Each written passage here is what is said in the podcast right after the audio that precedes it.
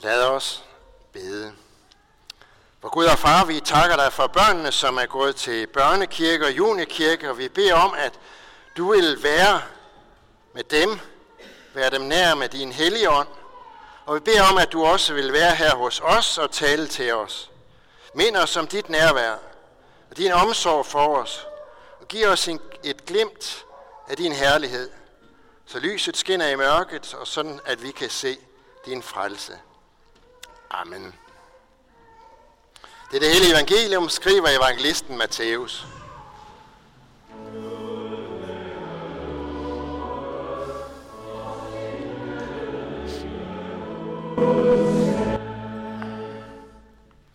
Jesus gik ombord i en båd, og hans disciple fulgte ham. Da blev der et voldsomt uvær på søen, så båden skjulte sig bølgerne. Men han sov. Og de kom hen og vækkede ham og sagde, Herre, frels os, vi går under. Men han sagde til dem, hvorfor er I bange, I lidetroende? Der rejste han sig og truede af storm og sø, og det blev helt blik stille. Men folk undrede sig og sagde, hvem er han, siden både storm og sø adlyder ham. Amen.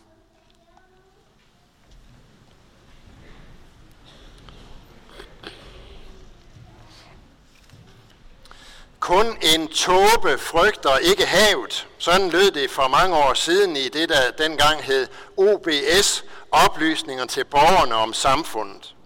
Og det er jo rigtigt nok. Kun en tåbe frygter ikke havet. Hvis man tager en tur til Hvide Sande og får en snak med fiskerne på havnen der, så er jeg helt sikker på, at det sidder, der sidder i dem alle sammen sådan en frygt for havet. Ikke sådan, at de ikke tør, tør, sejle ud, fordi det gør de jo. Det er deres arbejdsplads. Men de ved alle sammen, at havet det også kan vise tænder. De ved, hvilke kræfter der er i det. De ved, hvordan havet kan være i oprør, så det forhindrer dem i at tage afsted. Og de ved, hvordan havet har taget nogle af deres venner eller familiemedlemmer, som sejlede ud, men aldrig kom i land. De fleste af dem har sikkert selv været derude, hvor de har været i tvivl om, de kom ind fra den her tur. Det er mennesker, som lever med havet, som nærmeste naboer kender havet, og som derfor også har respekt for det. Så jeg tror, at de fleste af dem godt vil skrive under på, at kun en tåbe frygter ikke havet. En god del af Jesu disciple var jo også fiskere. De har uden tvivl haft den samme kærlighed og frygt for havet, som fiskerne i Hvide Sande. De kendte jo Genesret sø, og selvom det kun er en sø, så er den altså lidt større end Fuglsangsø. 13 km bred og 21 km lang, 166 kvadratkilometer i det hele. De fleste dage, der ligger søen rolig hen og spejler solen stråler. Og det er fantastisk at bade i den, og sikkert også skønt at, at, fiske på de, at være fisker på de dage. Men så er der altså også de dage, hvor det pludselig blæser op, og hvor alt står i et. Det er noget særligt for Genesrets sø, og det har noget at gøre med, at søen den ligger så lavt, og der er bjerge omkring, så pludselig så kan der rejse sig en storm på søen, nærmest uden varsel. Det kan jo også ske andre steder end Genesrets sø. Vi oplevede det her i sommer, da vi kamperede i Æbeltoft. Det var det fineste vejr, og vandet det var helt stille. Og vi havde slået benene ned på campingvognen og rullet markisen ud, og vi havde fået lavet noget aftensmad og sat os for at, at spise. Så begyndte der at komme nogle skyer ud mod vest, og det blev mørkere, og det blev mørkere. Og pludselig, så kom der også vind, og vi måtte have tre mand til at hænge i markisen, for at den ikke skulle blæse væk, mens vi andre vi pakkede sammen. Og så kunne vi sætte os ind i vognen og spise vores aftensmad, som var blevet godt krydret med sand. Vi blev overrasket af vinden, for pludselig, pludselig så var den der. Det har vel været noget lignende, de oplevede den dag på Genesrets sø. De var sejlet ud i fin vejr. Jesus havde undervist nede ved søen. Der var efterhånden kommet så mange folk, at de ikke længere kunne høre, hvad han sagde. Derfor var Jesus gået ombord i en båd, havde lagt lidt fra land, og så han talt til skarne derfra, og vandet det havde fungeret som højtaler.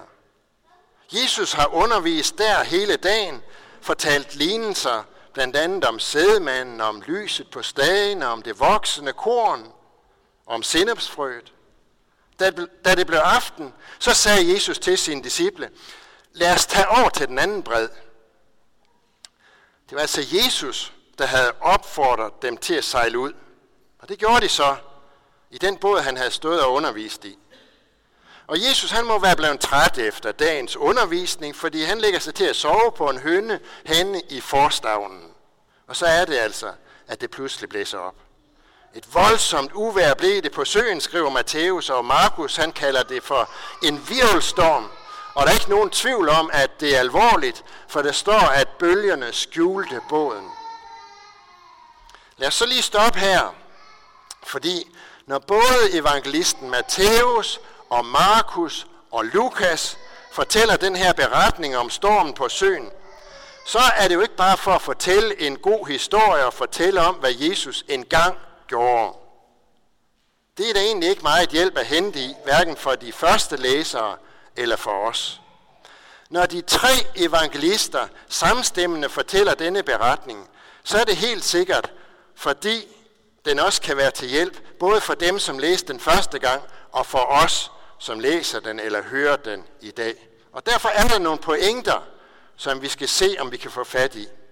Og den første pointe, som vi i dag skal have fat i, det er, at som Jesu disciple, der kan man komme i vanskeligheder for Jesus skyld. Det var faktisk det, de kom, de her disciple. De havde sådan set bare gjort, hvad Jesus han sagde. De havde forladt alt og fulgt ham. De havde øh, lagt fra land og sejlet over til den anden bred, og nu befandt de sig her midt ude på søen i en voldsom storm. Sådan er vilkårene, når man er Jesu disciple.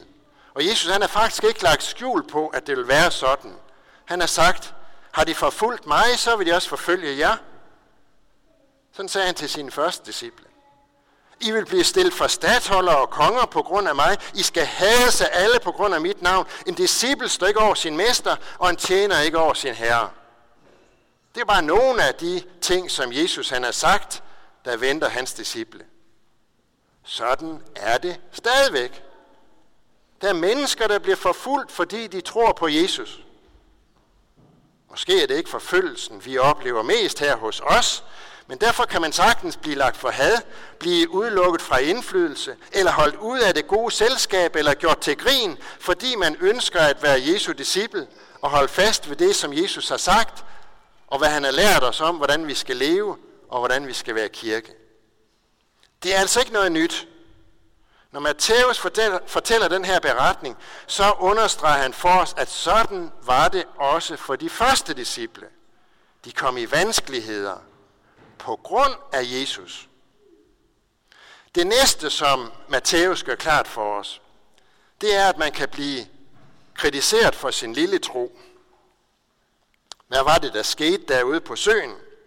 Ja, der skete jo det, at stovte fiskere, som har sejlet på Genesret sø tusindvis af gange, og vel nærmest har tilbragt det meste af deres liv på søen, og derfor helt sikkert også masser af gange har været i uvær.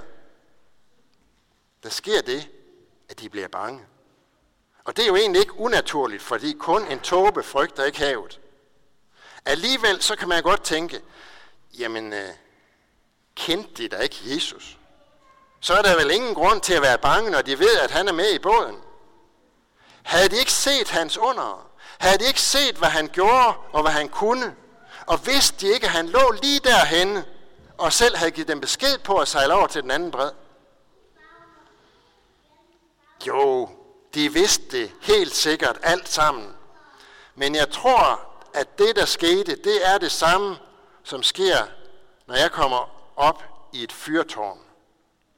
Når jeg kommer op i sådan et fyrtårn og kommer ud der for at nyde udsigten, så er det sådan, at så ved jeg udmærket, at jeg er ikke den første, som er kommet derop. Når jeg er kommet derop, så er det fordi, at det her fyrtårn det er åbent for offentligheden, og så ved jeg godt, at så har det været tusindvis af andre mennesker før mig. Og derfor ved jeg også godt, at det der stakit, der står derude ved kanten, det skal nok holde. Og tårn, det vælter ikke lige pludselig, eller sådan nogle andre ting. Det, det er sikkert nok det her. Det ved jeg godt. Jeg tror på, at det holder. Og derfor kunne jeg egentlig roligt gå ud til stakittet og læne mig ud for at kigge ned. Men det gør jeg ikke. Jeg holder mig ind midt på. For frygten overstiger troen. Det må være det, der sker for disciplen også. Frygten overstiger deres tro, fordi de, de ved jo godt, at det er Jesus, der ligger lige derhenne. De ved godt, at det er ham, der giver dem besked på at sejle over til den anden side. De ved godt, hvem, de ved i hvert fald noget om, hvem han er. Fordi de har jo forladt alt for at følge ham. Men frygten overstiger troen. Og så kalder de på Jesus og siger, frels os, vi går under. Så er det, Jesus han kritiserer dem for deres lille tro og siger, hvorfor er I bange, I lidetroende? Og lad mig lige slå fast her, at det her, det betyder ikke, at de ikke har tro. For det har de netop. Og det udtryk, som Jesus han bruger, det er et udtryk, som han kun benytter om sine nærmeste disciple, altså dem, som tror på ham. Men det, som han kritiserer dem for, det er netop, at frygten overstiger troen. Det kan også ske for os i dag, også selvom man ikke står op i et fyrtårn. Det kan ske i mange situationer i livet, at tilliden til Jesus svigter og frygten overstiger troen. Jeg er overbevist om, at Matthæus han fortæller den her beretning for at minde os om, at sådan var det faktisk også for Jesu første disciple. Det kritiserede Jesus dem for, fordi det er ikke sådan, det skal være. Men det betød netop ikke, at de ikke troede. For det gjorde de. Og det er det næste, som vi kommer til. Fordi hvad var det, de gjorde, de her disciple, som oplevede det, at frygten overstiger troen? Ja, de kaldte på Jesus. De fortalte ham om deres nød og om deres frygt. Herre, frels os. Vi går under. Det er jo netop troen, som handler her. Fordi jeg tror ikke, de vækkede ham, fordi de var bange for, at han skulle falde over bord, eller for, at han skulle være klar til at svømme i land, eller noget i den stil. De kaldte på ham, fordi de midt i deres frygt og tvivl alligevel havde en tro på, at det var ham, der kunne hjælpe i den her situation. Det, som vi kan lære af det, det er, at vi altid må komme til Jesus og at vi må komme til ham under alle vilkår og i alle situationer. Også der, hvor vores tro den er så lille, at vi slet ikke kan få øje på den, fordi frygten eller tvivlen fylder det hele. Hvis man har set udsendelserne på TV2, der hed Guds bedste børn om Torben Søndergaard og andre fremgangs- og herlighedsteologiske skikkelser, så kunne man få det indtryk, at når vi kommer til Jesus, så er det, som det handler om, hvor meget tro vi kan fremvise. Fordi i forhold til, hvor meget tro vi har, vil Jesus handle på vores bøn. Det er simpelthen ikke rigtigt. Det er en falsk kristendom, de forkynder. Jesus har netop sagt os, at den, som kommer til ham, vil han aldrig vise bort. Og i dåben har han gjort os til sine børn og givet os barnekår, ligesom Esther og August Emil og Christian i dag har fået barnekår ved ham.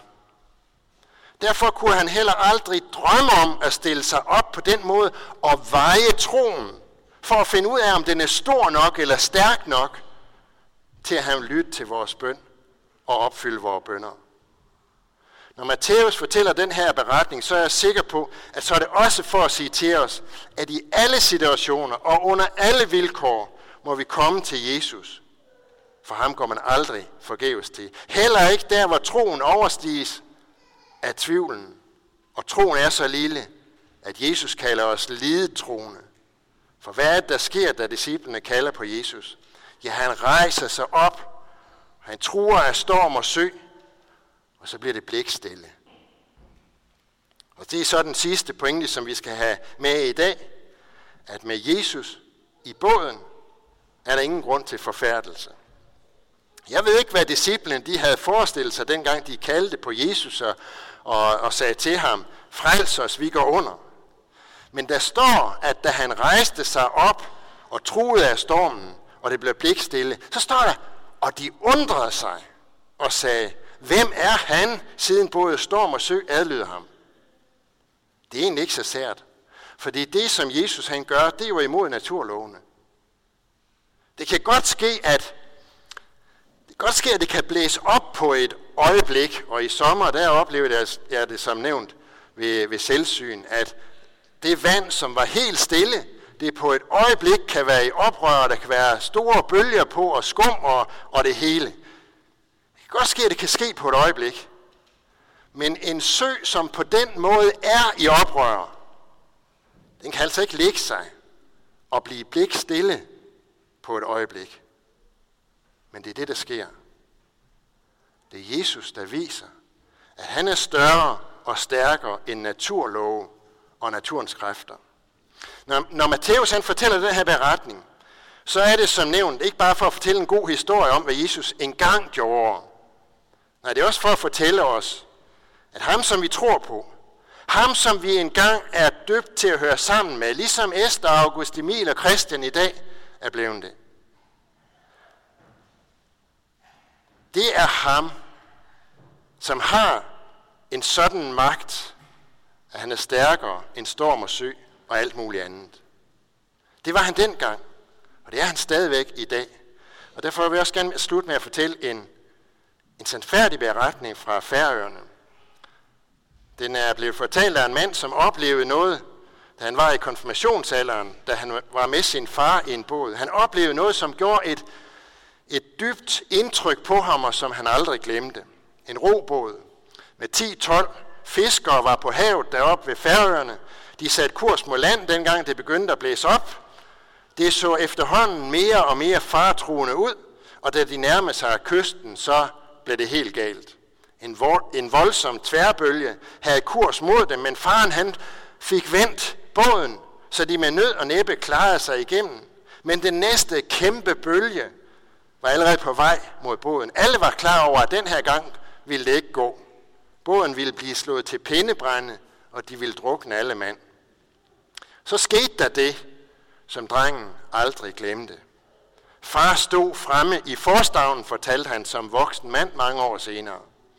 Jeg så ham løfte højre arm, og så råbte han ud imod den forfærdelige bølge.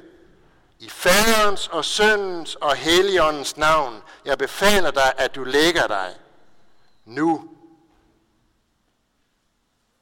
Og så skete det. Bølgen lagde sig, som var det en lydig hund, fortalte han, den dreng, der oplevede det her. Og vi gled glat, glat igennem og var snart hjemme, hvor kvinderne de fortalte, at de havde bedt for os hele tiden, og havde været frygtelig bange for at miste os. Hvad skal vi tænke om sådan en historie? Jeg må indrømme, at jeg har det selv sådan, at når jeg hører sådan en historie, så tænker jeg, ah, spis nu lige brød til. Det er helt i orden. Jeg tæv, jeg, vi, vi tror på, at øh, Gud han har alt magten og æren og det hele, som vi beder om i fadervor. Men klap nu lige hesten. Er det en overdrevet historie, som vi skal se, om vi kan finde en eller anden naturlig forklaring på? Nej, det er det ikke. For den herre, som vi tror på, ham som vi er døbt til at høre sammen med, det er jo ham, som har sådan en magt. Og han har givet os adgang til den kraft og den magt også ved at sige til os, at vi må bede til ham, og at vi må komme til ham, og at han ikke viser nogen bort, der kommer til ham. Sådan var han dengang, og sådan er han i dag. Når Matthæus fortæller den her beretning, så er det altså for at minde os om, at man kan komme i vanskeligheder for Jesus skyld. Der kan, for det andet, der kan ske det, at frygten den overstiger troen, og så bliver man kritiseret for sin lille tro. For det tredje, at vi altid må komme til Jesus. Og for det fjerde, når vi følges med Jesus, så er der ingen grund til at frygte. For så følges vi med ham, som har hele verden i sin hånd. Amen.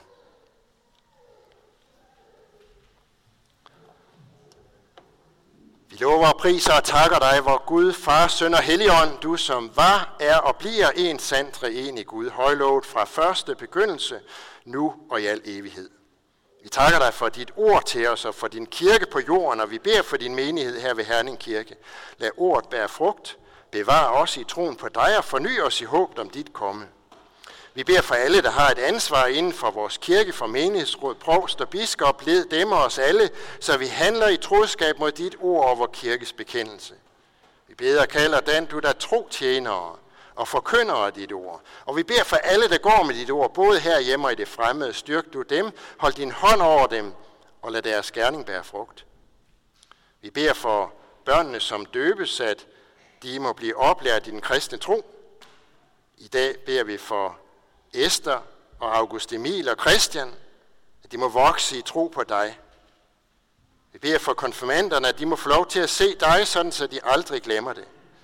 Kald du vores børn og unge ind på troens vej og beskærm dem mod alle ødelæggende kræfter. Vi beder for alt sandt, folkeligt og kirkeligt arbejde. Vi beder for det kirkelige børnearbejde. Udrust du lederne og velsign du det.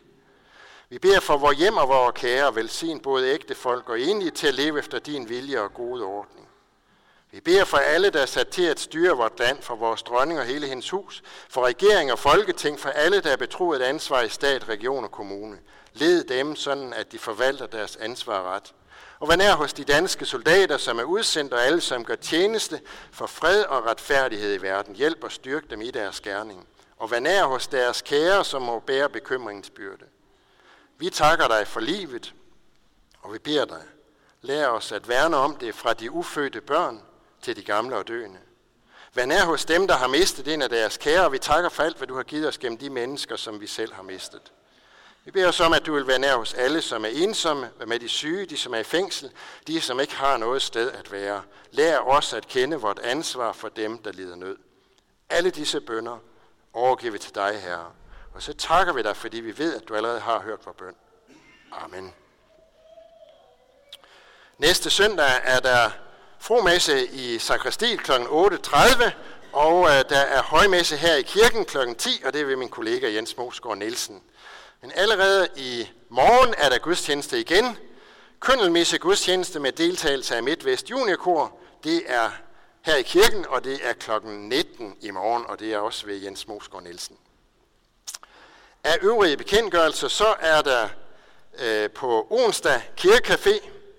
Det er, foregår jo nu i Betania over på den anden side af gaden. Det er klokken 10. Og i kirkecaféen på onsdag kommer Ville Stampe, og det er anden del om herningbøgerne. Samme dag, der har vi også sovneaften. Det er Christian Bøger fra Jelling, der den dag kommer, og emnet det er den umenneskelige værdighed om aktiv dødshjælp. Det er også i Betania, vi holder sovneaftenerne, og det er kl.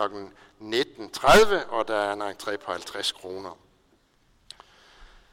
Hvad der ellers foregår, så det, det kan I orientere om her på, på skærmen. Jeg vil bare nævne, at uh, torsdag uh, kl. 14 er der sovne eftermiddag, og det er Bente Ramsgaard, som den dag har emnet søndagsskolerne i ord, sang og billeder og ting og sager. I dag samler vi ind til Kofod skole, og på forhånd tak for en god gave til det arbejde, og så vil jeg også invitere alle på kaffe herefter. Det foregår også i Betania over på den anden side, hvor der er kirkekaffe. Velkommen til det, og velkommen til at, at nyde en kop kaffe og et stykke franskbrød og en snak. Nu vil vi rejse os og med apostlen ønske for hinanden. Og Herre Jesu Kristi nåde, Guds kærlighed og Helligåndens fællesskab være og blive med os alle. Amen.